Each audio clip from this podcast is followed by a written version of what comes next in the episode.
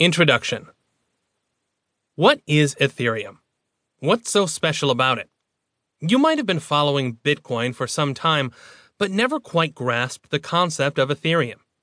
After all, some alternative cryptocurrencies, or altcoins, are just clones of Bitcoin, while others appear to be vastly different and much harder to understand. Ethereum seems to fall into the latter category. But how exactly is it different? Perhaps you have only heard of Ethereum recently, due to its phenomenal price jump in the past few months. You want to know what this investment is, what gives it value, and if there is still any upward potential remaining. In other words, why are people buying it? Regardless of what category you're in, your questions will be explained in this book. Let's start with Bitcoin. At its core, Bitcoin, the payment network, is a distributed public ledger called the blockchain, with the associated programming necessary to add and verify transactions. Bitcoin has a scripting language that is used to create transactions that move the Bitcoin, the currency, from one person to another. However, there is a shortcoming. While Bitcoin might seem quite complex and powerful, in terms of computer science, it has a stunning weakness. It is not Turing complete. This is just a fancy way of saying that the programming language behind Bitcoin is too limited and thus incapable of performing very complex transactions.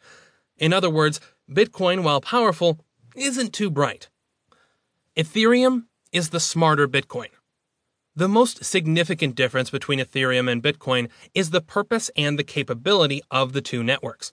Bitcoin offers a specific blockchain application, that of a peer to peer digital cash system. The system allows for online payments of a digital currency that is also called Bitcoin, abbreviated BTC. This network is used for tracking the ownership of the Bitcoin currency, but Ethereum is focused on the program code needed to run a decentralized application. To oversimplify it, Bitcoin is all about the blockchain and transactions, while Ethereum focuses on the code.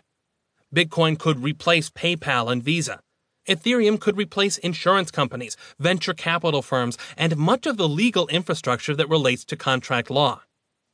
Ethereum is a platform upon which other things can be built. Specifically, it is a blockchain based, open source platform that gives developers the opportunity to build and deploy decentralized applications. Like Bitcoin, it has a distributed public ledger, a blockchain.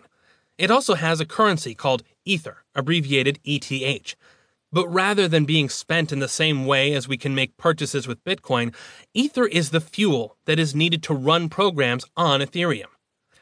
Ether can be traded, it has a dollar value, but it is generally used by the application developers to pay for the services and the transaction fees on the Ethereum network.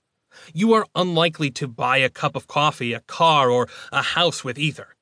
But in the future, your mortgage, or your mortgage company, may be written in code that consumes Ether to run on the Ethereum blockchain.